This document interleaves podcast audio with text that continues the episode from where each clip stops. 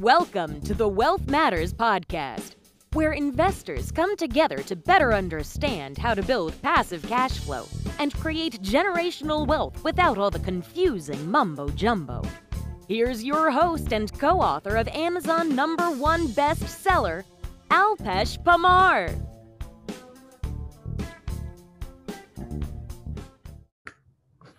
Welcome to Wealth Matters Podcast. This is another episode of Monday Experiment and Reviews with Alpesh.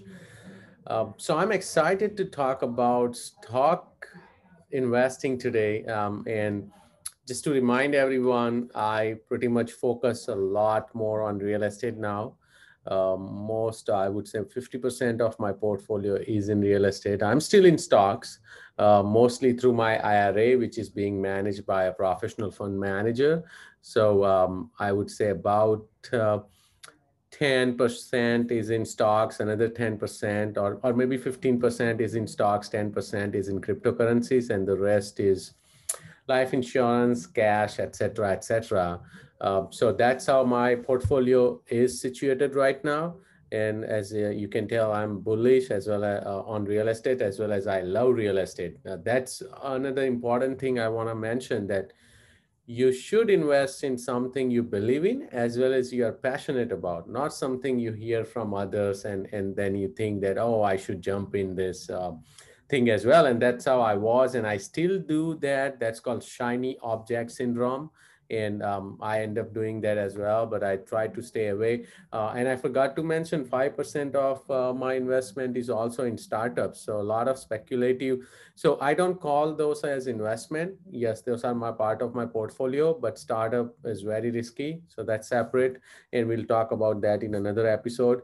But and uh, cryptos are risky as well. Uh, that's my speculative bet, but I think. Um, I'm very, very bullish on the uh, cryptos, and we'll talk about those as well uh, in another episode. But today's episode is about stocks and and um, uh, I, you know personally why I think it did not work for me. When everyone talks about, oh yes, my returns are 10% every year 20% every year. Last year was amazing. I know for a lot of people um, and uh, they may have made 30 40 50% but i wanted to go back and look at what my actual returns were over 10 years. And that's what i recommend everyone do this that go back and look at if you have been investing for five years look at for five years. But the actual parameter for any investment would be over at least over 10 years or more and you should be able to see your performance.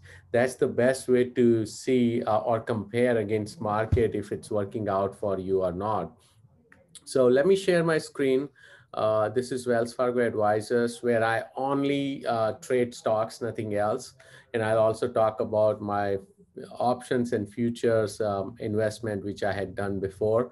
Uh, of course, I won't be able to share those accounts because I mostly have closed those accounts. I don't do a lot of options and futures.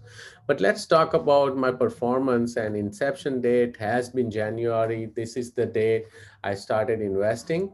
So if you can see January 31st, 2011, so it's been exactly over 10 years, right? And this is why I wanted to show this to all of you that in 2011, my uh, market value was 25,000, ending was 55 because I kept pouring money in, but my return was minus 1. 2012, the return was 0.47.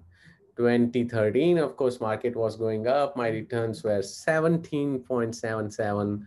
2014 was good as well, 9.26. 2015 was bad, uh, minus eight, because if you remember, the economy started um, becoming a little shaky uh, when, you know, Fed announced that they will start, uh, instead of quantitative easing, they'll start doing quantitative tightening um, as well. And that had uh, become a little bit trickier with the stock market as well as real estate.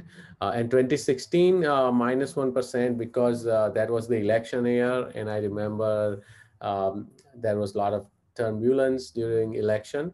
Uh, but when uh, Trump uh, announced the Trump um, uh, Tax Cut and Jobs Act um, in 2017 was my best year ever, 24%. Um, 2018 again I was down because now I was uh, not focusing more on uh, stocks at all. So minus 4% 2019, 5% 2020. Of course, it was a great year for everyone, but I wasn't focused much. This was mainly the stocks I had accumulated over the years, right? So 12%. Uh, and this year, 2021, um, through uh, April 1st, it's 7%. So uh, since performance inception now, if you see my returns are meager 5.59%. I cannot believe this is terrible. After working, spending numerous, countless hours, wasting my time, being emotional about buying and selling, and what I got in return, 5.59%. Maybe you guys made 10%, maybe 12%, but uh, that is your return on investment. What is return on my time? Rot and that is very very important to me that did i waste a lot of time trying to analyze all this or did i spend and and uh, if i got 10% return was it worth it? Was it worth for me not to spend you know spend quality time with my family? Was it not worth uh, for me to uh, you know continue to, to continue to talk to investors during that time uh, build relationship or even continue to focus on you know growing my business.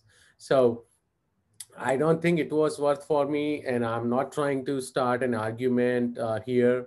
I know it may be working for you so continue to do that. If you if you understand stock market if you if you are passionate about it you have enough time to play with it even while doing your w2 job feel free to go for it. I used to have a screen uh, just focused on the stock market when I used to use two monitors. I still do, but not anymore. Uh, I'm not watching stock market anymore like I used to, or I haven't been watching like since 2017.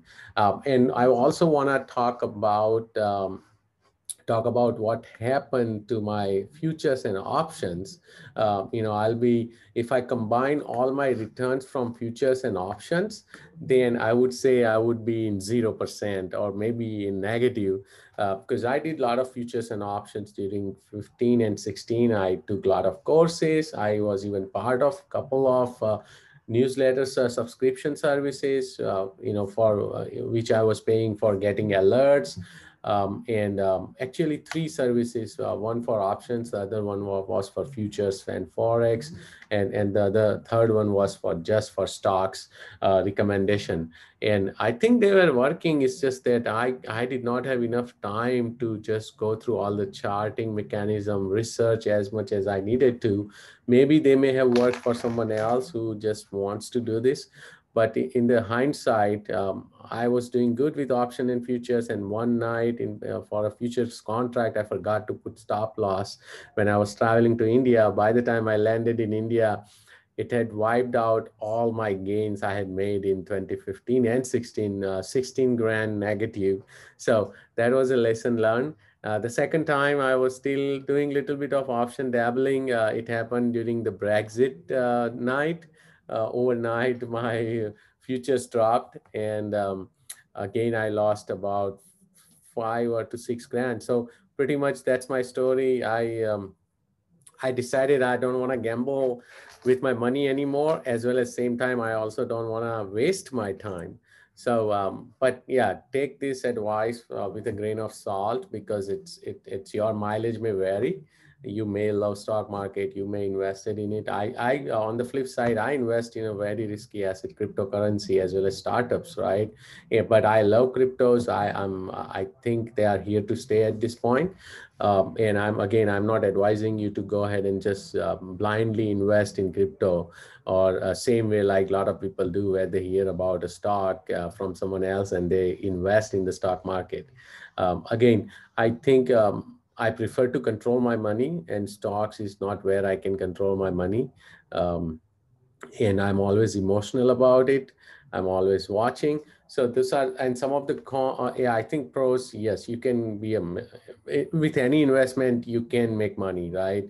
Um, in stocks, another thing when I compare it to real estate is that there is no leverage unless you play have uh, have margin, uh, unless you use options or futures, but then again, you are literally gambling because there is a time decay involved. There is also a time component. With real estate, there is no time component. I had 30 years to pay that mortgage if I get the 30 year mortgage. I may I will still have five year if I take five one arm or if I, I have a commercial property with five year mortgage but 25 year amortization. So I still have and the leverage, the bigger risk is taken by the banks in in, a, in our case with the margin and option is still your money. It's the biggest risk is you are taking that risk because you can have a margin call or even in futures you can lost a lot of money. You can lose a lot of money so that's that's the biggest advantage for me is the leverage because um, the bank or the lender is taking the biggest risk in real estate. Uh, second advantage is the um, it's the tax benefits. Real estate gives you depreciation.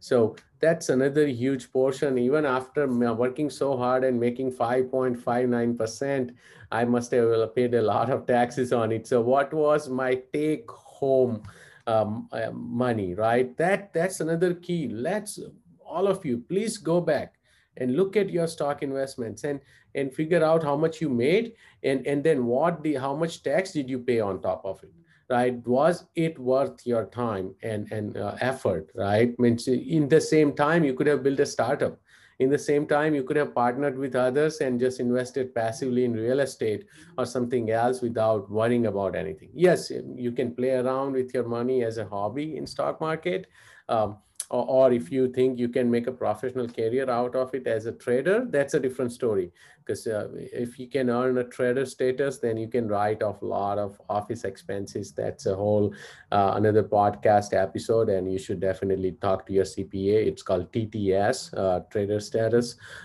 So um, definitely look into that. But those two benefits itself for me uh, the leverage and the depreciation tax benefits are huge. And the third is cash flow because I can, yes, you can do that in stocks using dividend uh, paying stocks, but in real estate, I can get real cash money every month uh, without fail, not waiting for when they will pay out the dividend.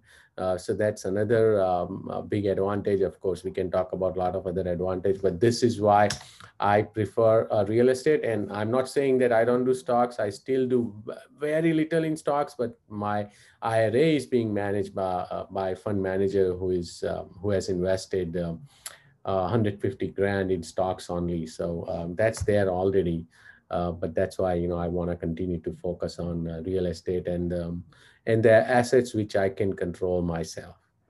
Thank you so much for listening. Definitely comment on YouTube if you are watching this, um, and if you are listening on iTunes, please subscribe, share, like. I'll really appreciate it. Thank you again.